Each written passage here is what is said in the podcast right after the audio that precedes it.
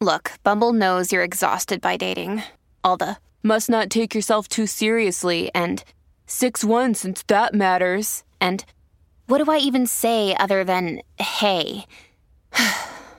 well, that's why they're introducing an all new Bumble with exciting features to make compatibility easier, starting the chat better, and dating safer.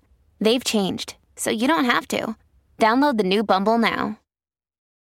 Your brain needs support, and new Olly Brainy Chews are a delightful way to take care of your cognitive health. Made with scientifically backed ingredients like Thai ginger, L-theanine, and caffeine, Brainy Chews support healthy brain function and help you find your focus, stay chill, or get energized. Be kind to your mind and get these nootropic chews at olly.com. That's O L L Y.com. These statements have not been evaluated by the Food and Drug Administration. This product is not intended to diagnose, treat, cure, or prevent any disease. Ryan Reynolds here from Mint Mobile.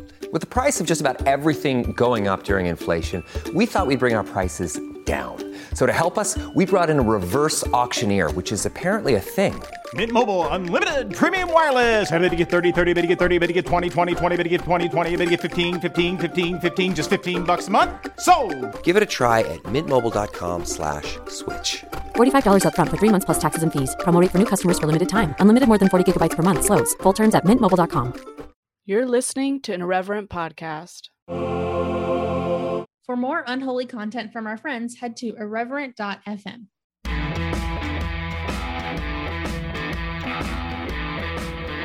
Hey, friends, welcome to the Speaking in Church podcast with me, Josie. and me, Spencer. And, And- this week, Sorry, I was gonna say that, but you say it now. Your turn. uh, this week, our guest is Josh Holm, the founder and creative director of Castles and Queens. Josh is a 26 year old fashion designer based in Los Angeles. He grew up in South Korea and was adopted at the age of five. Uh, he attended Azusa Pacific University, but went on later to live overseas in Osaka, Japan to study fashion.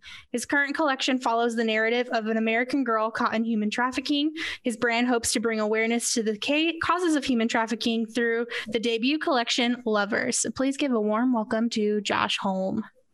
woo, yeah, woo. Hey guys, happy to be here. Great to have you. I'm stoked about this conversation, um, mostly because I have a lot to say about white women in the evangelical church. but, you know, also because I'm very passionate about the subject. So, so Josh, if you want to just kind of give us a background, um, I obviously I, I've known you for a few years. We met at APU, um, and so I know you have a very a very deep and just like I don't even know how to describe it. Your story is very deep, um, and so you don't have to go into like total details. Just kind of give a brief overview of where you are now, what led up to um, your clothing brand and the Lovers collection, um, and highlight just how you've been involved and or why you're passionate about human trafficking.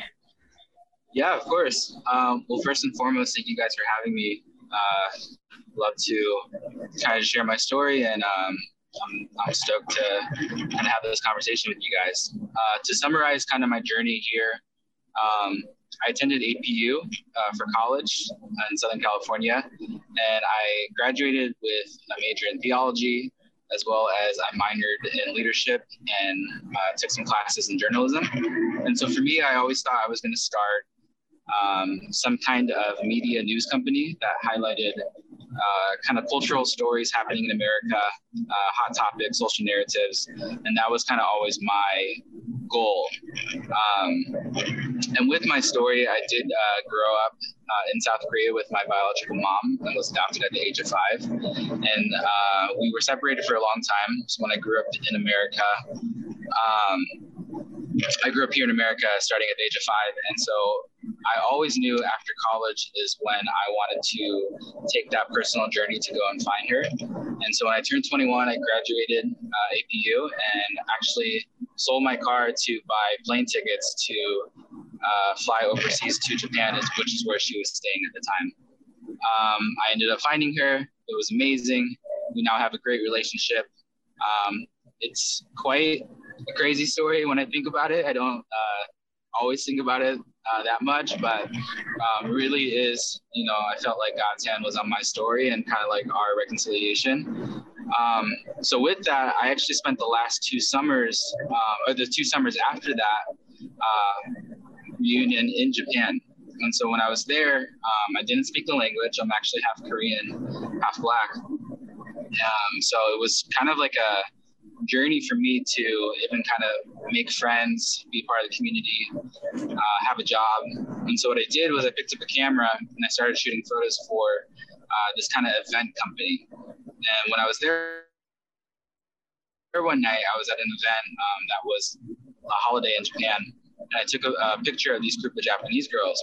And so, being on social media, they asked for their picture uh, via Instagram. So I ended up sending them the pictures. They thanked me. Um, again, the language barrier thing was very strong. And so when I uh, sent the pictures, I just never thought I'd hear from them again. Um, but about a week later, I got a message from one of them inviting me to this event. And so I said, sure, why not? I didn't have anything going on at the time. Um, I ended up going to the event and Little and so that was the first time I was introduced to the platform of fashion. And two, I ended up being like the this girl's primary guest for the show. No idea why, um, but they were just really excited to have me. And so uh, I always kind of pinpoint that moment as the light bulb for me. Um, in terms of like the moment I decided I wanted to go into fashion, and two, that kind of uh, started my journey of what that looked like for me, um, kind of the why reason for me as well. Uh, and with that, that was that's been like the last four or five years with a lot of different kind of twists and turns within that journey. But that would be um, kind of the pinnacle moment of why fashion. So when looking at so we got to the point of why fashion. So what so when we think about like human trafficking for example is one of the reasons that your your line is dedicated to this because unfortunately like there is a habit of fat in the fast fashion industry like trafficking or forced labor. Yeah i think it's um yeah i think it's a mix of everything. I think for me personally um i've always kind of had this artistic journey that I've taken since I was uh, probably since post college. And for me, like I think any artist, they always try to figure out the reason why of why they want to create and put that out in the world. And so for me, I think why I chose fashion and this specific uh, collection um, that you introduced in the beginning correlates with human trafficking. Um, was because personally for me that is the easiest way that um, it makes the most sense to me. And also, um, for me, I can't just put something out in the world uh, and it have not in it not.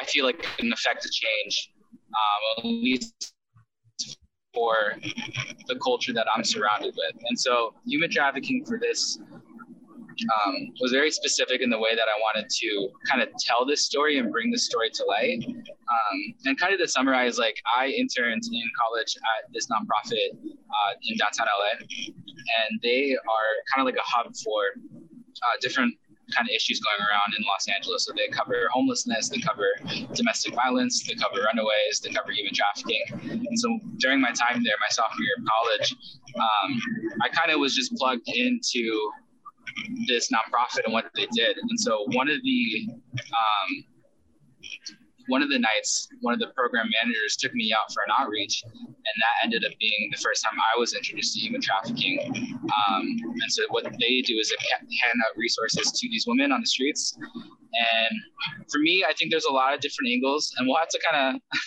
dive into this because I don't want to talk too much. Um, but I think for me, like it was finding out my why. Um, and bringing my personal experiences from what I experienced um, from sophomore year of college, and then that journey of just kind of researching more about human trafficking, what I could do to help.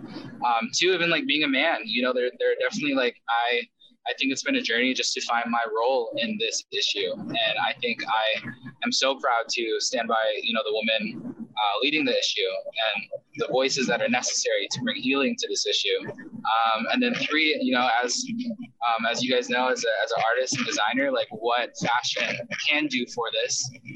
Um, and so, yeah. It's so incredibly important for you to be a man, in my humble opinion, because I mean, one, it's not just women getting trafficked, right? I mean, more often than not, it's women. But boys are also trafficked. Men also have the potential of being trafficked, um, especially in other countries. And I mean, men just have more privilege, right? Like you have that voice that needs to be heard, and using that privilege is so incredibly important. So, um, thank you for that, Josh. But I'm also curious, as a fellow artist, how you um, portray this narrative of human trafficking onto your fashion.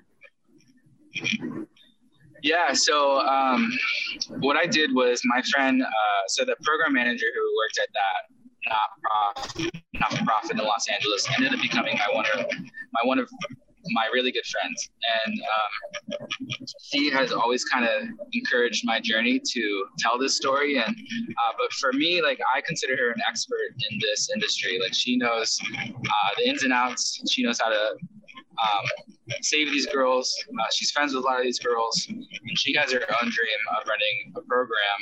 Um, kind of like the experiences that she had and what she feels like is most effective. Uh, so for me, when I was creating this collection and creating um, this campaign video um, and kind of this movement we wanted to start with Castles and Queens, um, I really used Monique as a soundboard uh, to what it should look like. And for me, I felt like that was the most important part was finding an expert um, and creating this content. And so with that, um, we actually created a video with actors and actresses. And um, the actress I picked to play the role uh, of what was an, an, American girl who ends up falling in love with her pimp, um, which is actually a very common theme in this world, especially in Los Angeles. And they call them Romeo pimps uh, for that reason. Um, and then she ends up being trafficked, and then she finds her way to freedom, which um, unfortunately isn't the most common story. But for this collection, I did want to show that element of hope in it. And so um, there was a lot of moving pieces. I felt like in the art uh, that I put out there, and that that included a video, but that was also incorporated like in my clothes um, with like the language and the narratives that we used. Um, personally, for me, like I'll give you one example. One of the the first night that um, again, I was introduced to human trafficking that night. We were out. Uh, Monique, who is my friend who runs the program, um, stopped because she saw a girl that she didn't know. And so she knows a lot of these girls in the streets. Um, so this girl is very young. I'm just sitting in the back of the car, kind of observing. And she rolls up, rolls down the window, and says, Hey, like, what are you doing? Why are you here? Um, and this girl uh, must have been like 15, 16, and said, Hey, like, you know, I'm here on the street because I have nowhere else to go. Um, I'm in a lot of financial trouble. This is all I felt like I could resort to. And um, for me, like those words, hearing from, you know, someone that could be, you know, a friend of a friend or your cousin or even like your little sister, kind of to put in perspective. Um, and that's what they have to resort to. And so for me, like one of the pieces that I uh, kind of designed from was I created a varsity jacket for me, which reminds me of high school. And it's just like a very simple kind of metaphoric way of saying, like, you know, our youth are on the streets. And, um, you know, I, I want to kind of create in a way where it just reminds you of the fact that, like, boom, okay, so like luxury varsity jacket, I think of high school right away. But for me it should also like you know represent the fact that like our youth who are exploited on the streets are also in high school. And kind of like this ironic um, just like metaphor that i feel like that we can easily kind of integrate art with uh, if we want to. I think that so just you're bringing a level of humanity to it of hey like there's children out on the streets because i think especially in in the united states uh, you think of because obviously human trafficking has such um, deep ties to sex work. And i think in the united states when we think of sex workers especially specifically like prostitutes like we think of women and we think negatively of them but we never take the step further to be like okay but they're not just like adults making a choice like there's there's children, there's girls, there's young boys that are on the streets, and a lot of them maybe didn't even have a choice because whether they were influenced by a pimp or something, some of them just got to exactly what you said of a place that they were so desperate that they felt like they had no other choice. And so I think exactly what you're saying of like, it's just this reminder of like, you're bringing a level of humanity to it that I think a lot of people miss because, you know, we can hear statistics, we can hear about, um, I believe it's about there's 40 million people worldwide that are trafficked every year, and one in four of them are children. And you hear those and you think, like, oh my gosh, that's so many people. But then it almost takes away the humanity because those are 40 million individual people, one in four of them children. Like exactly what you said, your sister, your cousin, your friend. Like, right. It's it's just it's so hard to think about. yeah, it really is, and I think that's one of the reasons that like I I picked a very specific uh, kind of lane and story element. Um, you know, in this idea of like a Romeo pimp, and I felt like a lot of the response that we got people were surprised that pimps kind of behave this way. And it's just like a very real, uh, you know, fact of the matter and a very, you know, I think even bringing awareness to like how this operates. Um, and, you know, like there, there's there's a love component, there's a toxic component, there's a uh, toxic component, there's even like a home life component to the fact that like you know one of the things that Monique said that will always stay with me is that like 90% of the pimp's job is already done when they meet the girls because um, you know they've had to grow up in this a lot of times. And a lot of us come from these broken homes that just make it easy to kind of fall into these traps these words um, and then you end up you know unfortunately like out in the street. I'm curious um because I mean, I went to school with you, so I know I'm aware of your passion for this just from the peripheries. Um, I'm curious because you're so passionate and you've created art around it and you're very involved, and this is like your um, life's passion. What do you think about hashtag save our children? What do I think about? One more time. Hashtag save our children. Hashtag save our children. Yes. Um, you know, that's a good question. I, I, I tend to, I think in 2020, like everything, uh, you know, tends to be politicized. Um, and so I, I think it's unfortunate that like such an unfortunate, you know, issue like human trafficking that needs, you know, sustainability, it needs volunteers, it needs the financial kind of push. Um, gets sometimes like correlated with these hashtags. I think for me personally, um, I would probably have mixed feelings about it. I think for for any, I think I've always been a fan of um, bringing awareness to a cause because I think that promotes conversation. And I think anytime that promote like conversation is promoted, I think I, t- I think that people tend to get educated, and I always think that's a good thing. And I think in America specifically, like education across the board uh, just needs to happen. Um, now, I think with Save the Children, um, I think there's like a lot of elements to it uh, that are used for agendas. Um, as you can kind of tell, I'm trying to like kind of tiptoe around the, around the question. Um, but yeah, what do you what do you guys think about it? I'm curious. Um, oh. Well, well, so first of all, if you wanted to get political, feel free. Like we have zero filters on this podcast.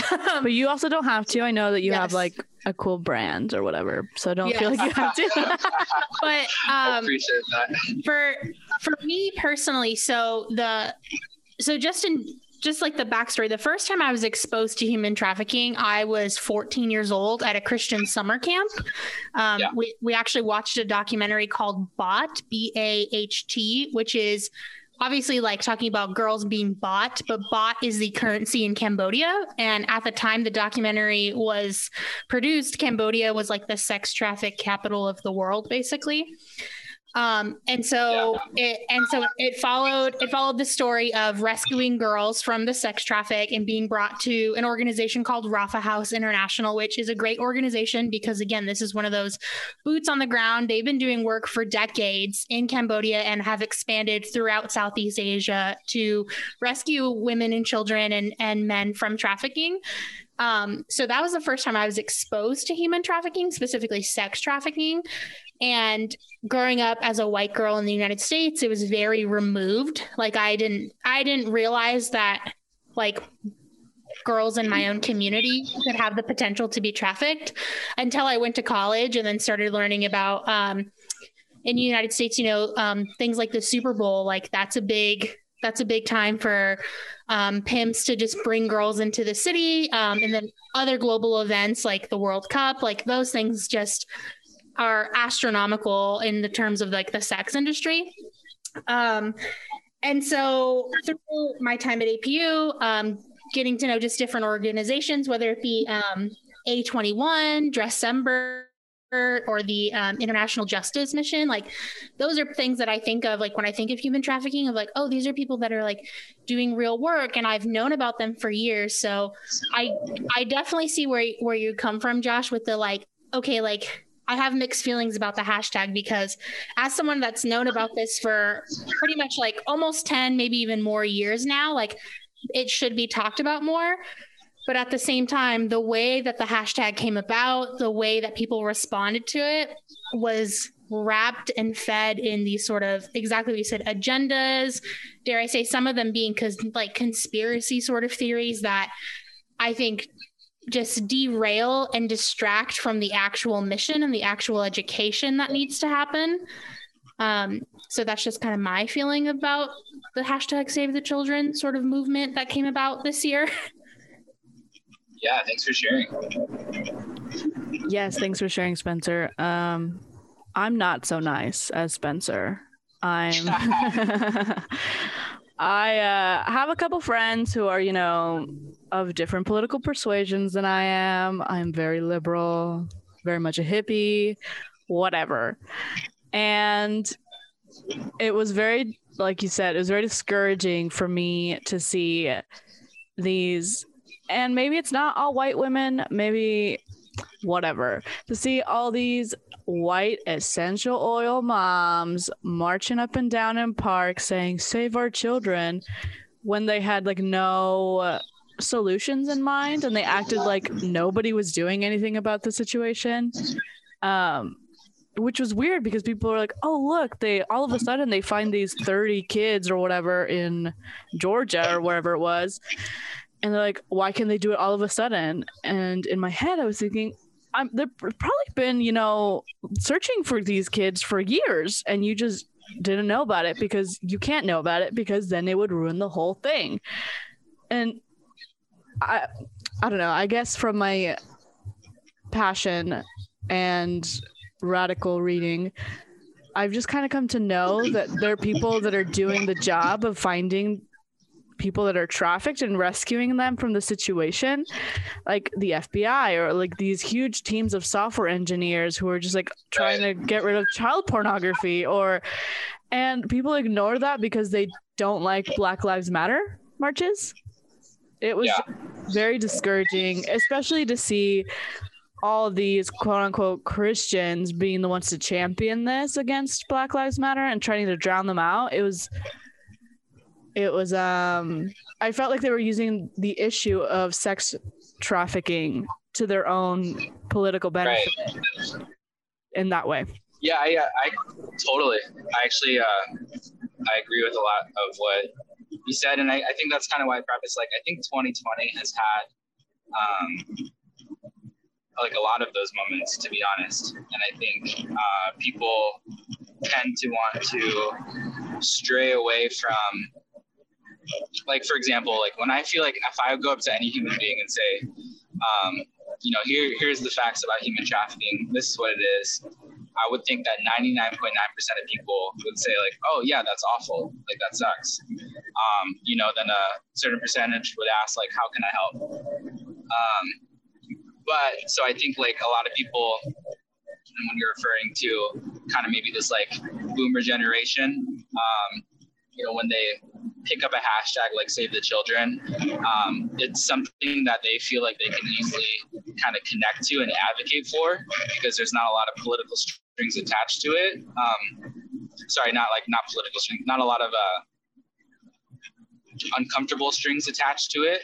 Um, maybe a saying a statement like Black Lives Matter, um, you know, or going against like police brutality, uh, things that are very real and prominent in our country, um, but maybe uncomfortable for some people to like kind of take a stand on. And so I think that's where my kind of bug is with like a hashtag like Save the Children is that um, you're exactly right. Like this doesn't need a 40 minute parade with posters. Um, it needs like applicable solutions. And I think like one of the things that I've learned over the last four or five years is what are these solutions? And you're exactly right when it comes to software programs and engineering, um, you know, trying to debunk this thing online to uh, departments, you know, tackling, um, you know, inner city human trafficking or national human trafficking um, to program uh, managers to social workers, um, and then you need your advocates, you need your volunteers. But yeah, it's yeah, I, I see where you go. Both of you guys are going with that for sure. Yeah, it just feels like if you I'm all about not bitching about something if you don't offer up a solution. Um, yeah. And so, my challenge to any of you who are listening who are all about hashtag save the children in a very QAnon way, anyway, um, go become a software engineer, go learn coding, go. That's your solution. Go do that. All right. Thanks. uh, well, and kind of just like jumping off of what Josh said, I think exactly the the sort of point of when you when you talk about like hashtag save the children or even just when you say like oh my gosh human trafficking is awful like we need to stop it unfortunately there's not a lot of like there's not a lot of follow up in the sense of like, well, what are you doing about it? You know what I mean? Like, it's it's very much one of those things that like you can support from afar and it makes you feel good and no one's going to follow up if you're actually doing anything about it which i think is one of the the biggest things that bothered me about the whole like hashtag save our children because again like it does start at education and i definitely think like people need more education. So if people researched the hashtag and got real facts about human trafficking and and that caused them to follow some action, whether it be getting involved in local organizations, donating money, anything like that, then yeah, I think there's good from it. But I think just from my own perspective of what I've seen from my own timeline and the people sharing, like it, it was very much one of those like, we're to hashtag this for a couple weeks and then we don't talk about it anymore. And that's like what infuriates me the most about the whole situation.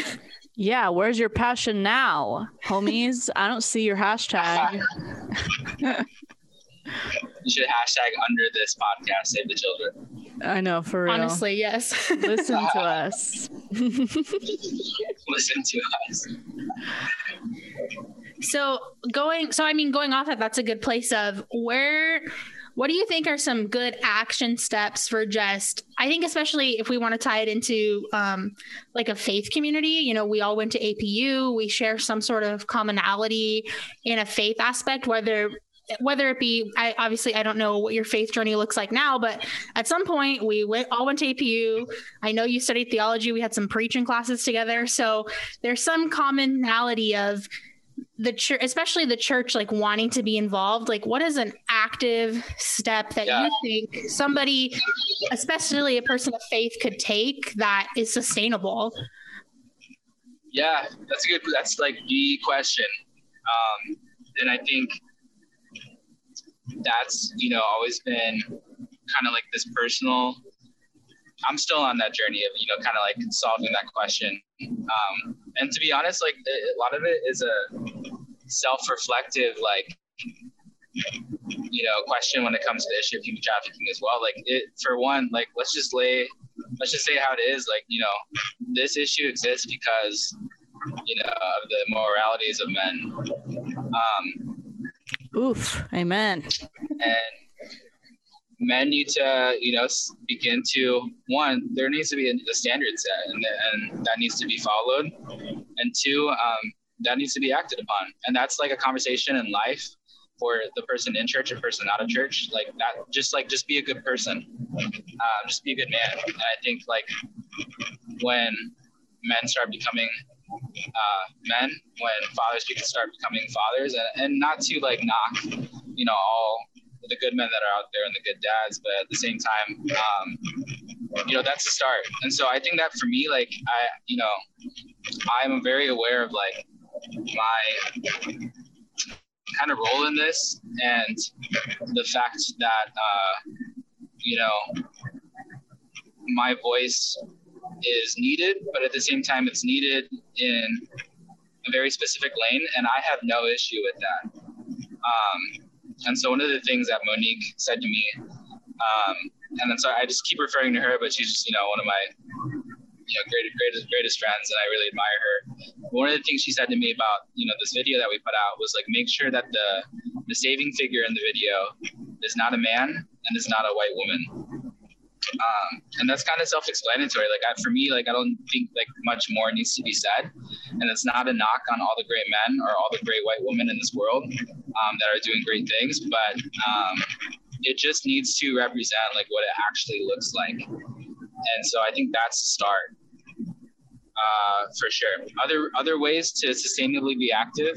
Um, I would say one like actively do their research on local organizations that are uh, doing the change, and a lot of them need help, to be honest. And you know, one of the like basic things that I learned, like you know, when I first was introduced to this, was the girls don't have access to like basic needs. Like they don't have uh, premenstrual like. Uh, sorry, like I don't I don't know the verbiage for this. Forgive Feminine me. hygiene. Um, Yes, that's it. So they don't have like a lot of those needs. So a lot of the times that the things donated to these programs um, are things like that. Um, and so it's the little things like find out like what your local organization is doing and what they need. Um, and then two, Josie, like I love what you said. Like you know, become one of these things. Um, if it's not your main gig, make it your side gig. If you're passionate about it, uh, we can all do something. And for me, I've never ever used that as an excuse to, um, well, I can't do this. Like they don't need me. Like I'm, I'm not, you know, this and that. I don't have a degree in this. Just shut up. like you can, you can do it. You know, you can do something. And so, um, yeah, I, w- I would start there. And I think there, uh, those conversations um, obviously take more form. Uh, but that's like very like that, that I feel like that's a great foundation to a conversation of like what it looks like to act on it. And for the church, um, honestly, talk about it. Talk about like what what this issue is. Talk about uh, where this issue starts, like in the heart. And I would say like you know have uncomfortable conversations. So uh, for me, like that's been one of my most biggest frustrations. Um, in some church communities is like they don't tend to go to those uncomfortable places. And i would just challenge um, them that they do so. Yeah churches um instead of shaming women for their normal bodily functions why don't you start you know avoiding toxic masculinity and be a little bit more um sex positive in the sense that you know sex exists. And if you keep continue to put these men into these shame cycles then they will probably resort to, you know, sex trafficking for sex. That's like a very classic route, you know?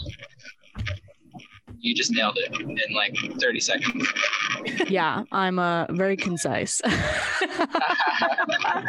guys, you don't even need me for this podcast. well, well, so so one question um I have a I mean, one like taking ownership as a man like I appreciate that. Like I'm sure all women appreciate that. But also like it's sad to say, but like you're in the minority of that. Like like men don't in terms of this, like they don't want to, sort of take ownership because then they feel like they it almost like adds to the shame of them because they're like, oh yeah, like being like the role I play as a man like plays into human trafficking and like and especially like sex work like oh like that makes me feel awful like how do you think that like what's a conversation to like combat that of being like hey like acknowledging doesn't mean that you are like the root of all this evil but acknowledging means that like you want to do something about it yeah no that's a great question um i think one of the kind of examples that I'll give that maybe makes more sense. At least it makes more sense to me when I think about this kind of question.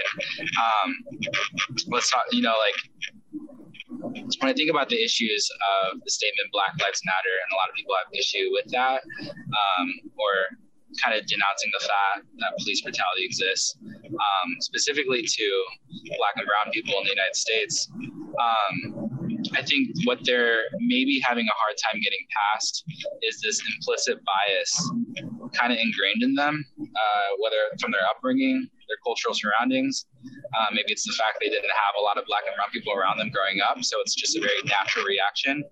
And so I think um, it's a very kind of similar, in my opinion, kind of concept of acknowledging the fact that it may even be a possibility um, that that could exist. And I think one of the things that we have to learn to do is uh, not shame that and come around that. And I think um, Josie, you nailed it on the head. If like if if there are if there are parts of us, and I'm talking on the behalf of men that have these, you know, motives, but in the deep parts of our soul, like you know it's wrong. You know it contributes to you know these dark parts of society. You know it doesn't raise, um, you know, better men, you know, it, you know, it just harms women, um, then that just needs to be a, like brought to the, I feel like brought to attention. And it doesn't mean you have to like post it as your Facebook status, um, but you should definitely have like that place um, and that space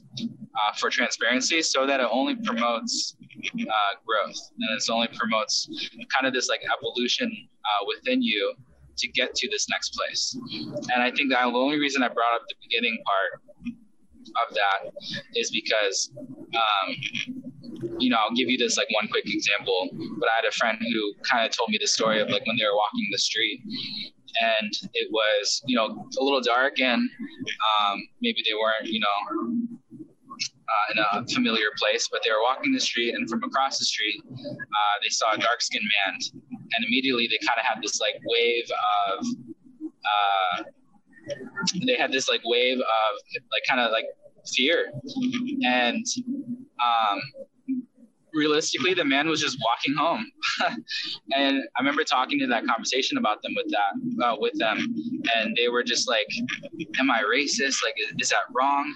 And i'm like actually like you know like what that was was misplaced fear. Because dark skin shouldn't equivalent like fear to you or crime to you. But the fact that you're calling it out like as it is like those like you know natural whatever was natural for you like those feelings like that's the first step.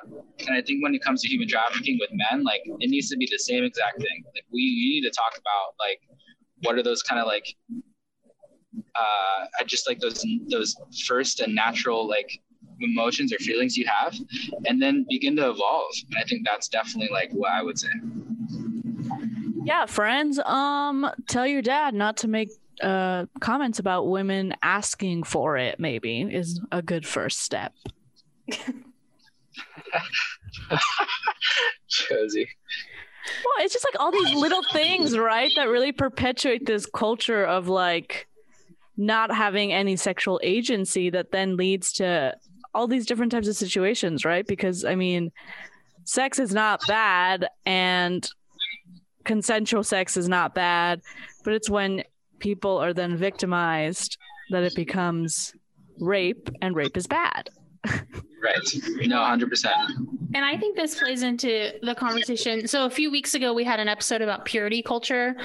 And one of the one of the just reoccurring themes that was brought up of women like from purity culture specifically within like the christian church women always felt the br- the blame or felt the weight of it of you need to dress modestly so your brothers don't stumble. Like you need to do this. Like you need to do that. But i can guarantee you my fellow youth group boys never had to talk about modesty like never had any sort of things like that like it was always about us as women, like learning not only just to protect ourselves, but per, to protect them because like they have these uncontrollable desires and i think that leads into this exact conversation of now we have grown men in the church that like can't even right. just acknowledge like oh my gosh like i had some really bad thoughts and they just shove it down. And it just exactly what josie said and we're just perpetuating this culture of shame that feeds into this greater narrative of women being sexualized and and even going the step further of children being sexualized and just never never seeing men at the forefront of wanting to take charge of this. It's always women being like hey this is something we should care about 100% yeah i was reading something the other day and i forget what it, where it was or whatever but the sentiment oh i do know it was i was reading white fragility um and there was this quote where they said like that women kept advocating for the vote that they wanted to vote and the at the end of the day they could talk and they could scream in the streets and they could keep advocating for themselves but it always came down to the men had to be the one to grant them the vote and that's kind of the situation that a similar situation that i feel like that we're in now is we as women can cry out about the injustice. We can talk about rescuing people, but if we're not all on board, how much can get done if it's going to keep being a struggle in society to even call attention to it because people are so sexually repressed? I think even just the even just the idea of um the people that I do know that are involved in um, organizations or fundraising for uh, human trafficking, like 99% of them are women.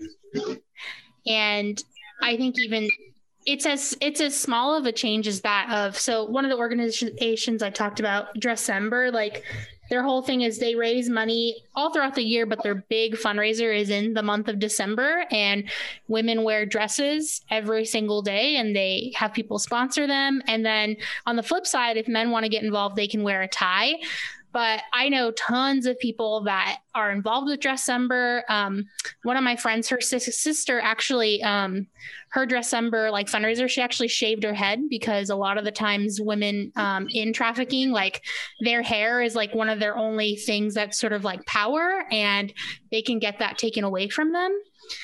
Yeah. And, and so like he shaved her head for that. And I just remember seeing like all of these women being like, oh my gosh, like that's so powerful. Like this is amazing. And very few, at least from what I saw, very few men being like, oh yeah, that's like cool. I want to get involved with that, which is just heartbreaking. Like, it, yeah. of course, like we're women. So like, even though like we'll never like we'll never understand like what these women go through. Because we're women we have this emotion and this compassion and this empathy because we know what it's like to just be a woman in the world.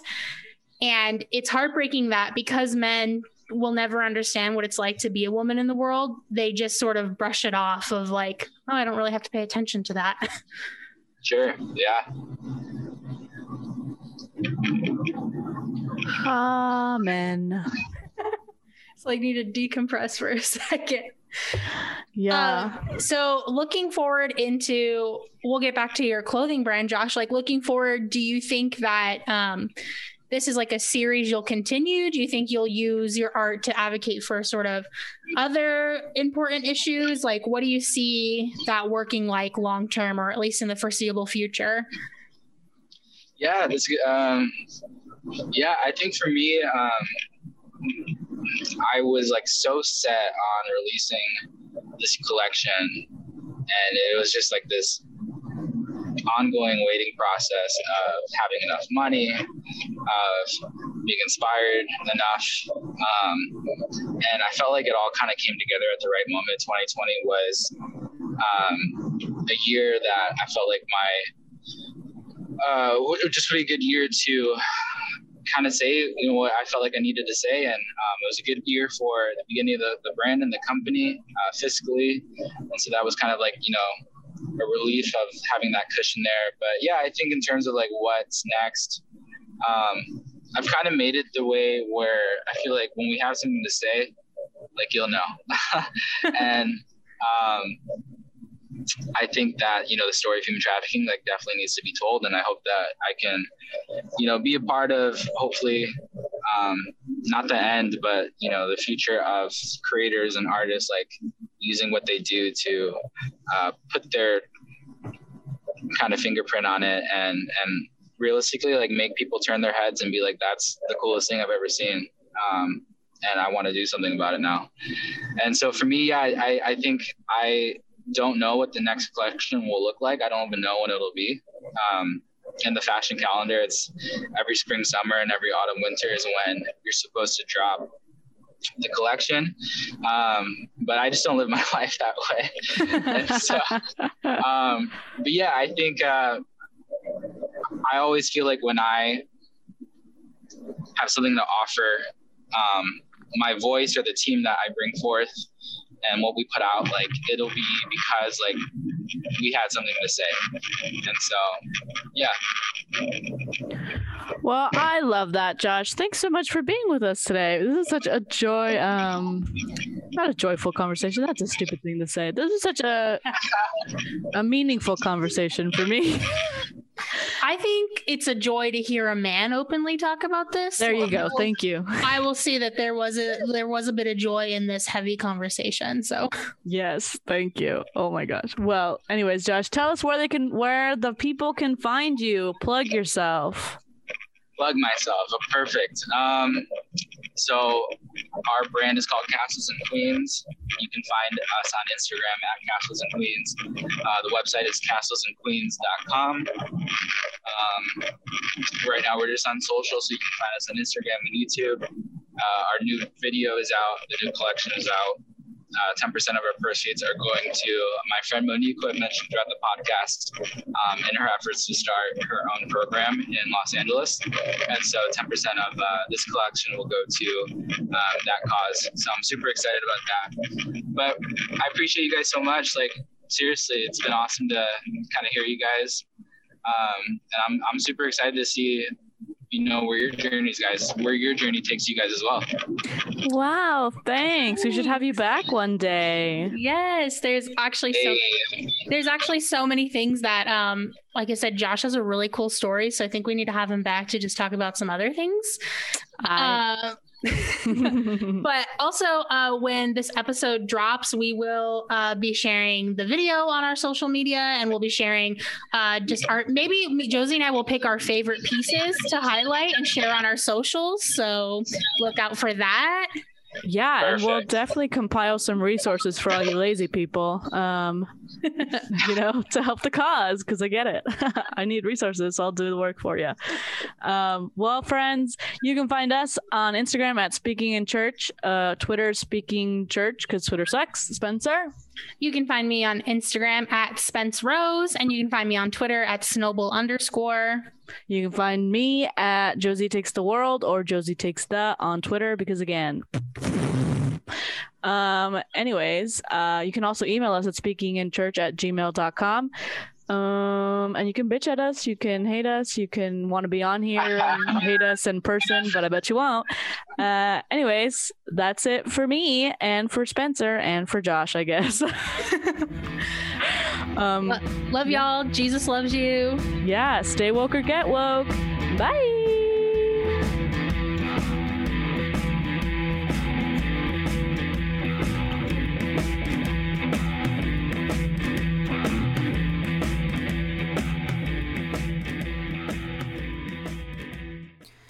You didn't think I was gonna let you get away with the uh, without giving you the the good old modern plugs, right? The modern day plugs. Well, I mean, most stuff stayed the same. Speaking at church on Instagram, um, you can find everything there.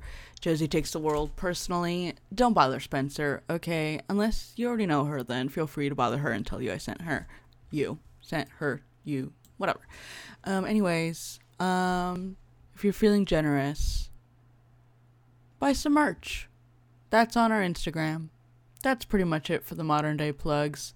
Uh, I'm going to say it again because in this season of Christian nonsense, uh, get woke or stay woke. Stay woke or get woke. I don't even remember what order I usually say it in because Christmas, puts me that out of whack. All right, whatever. Bye. This has been an Irreverent Media podcast.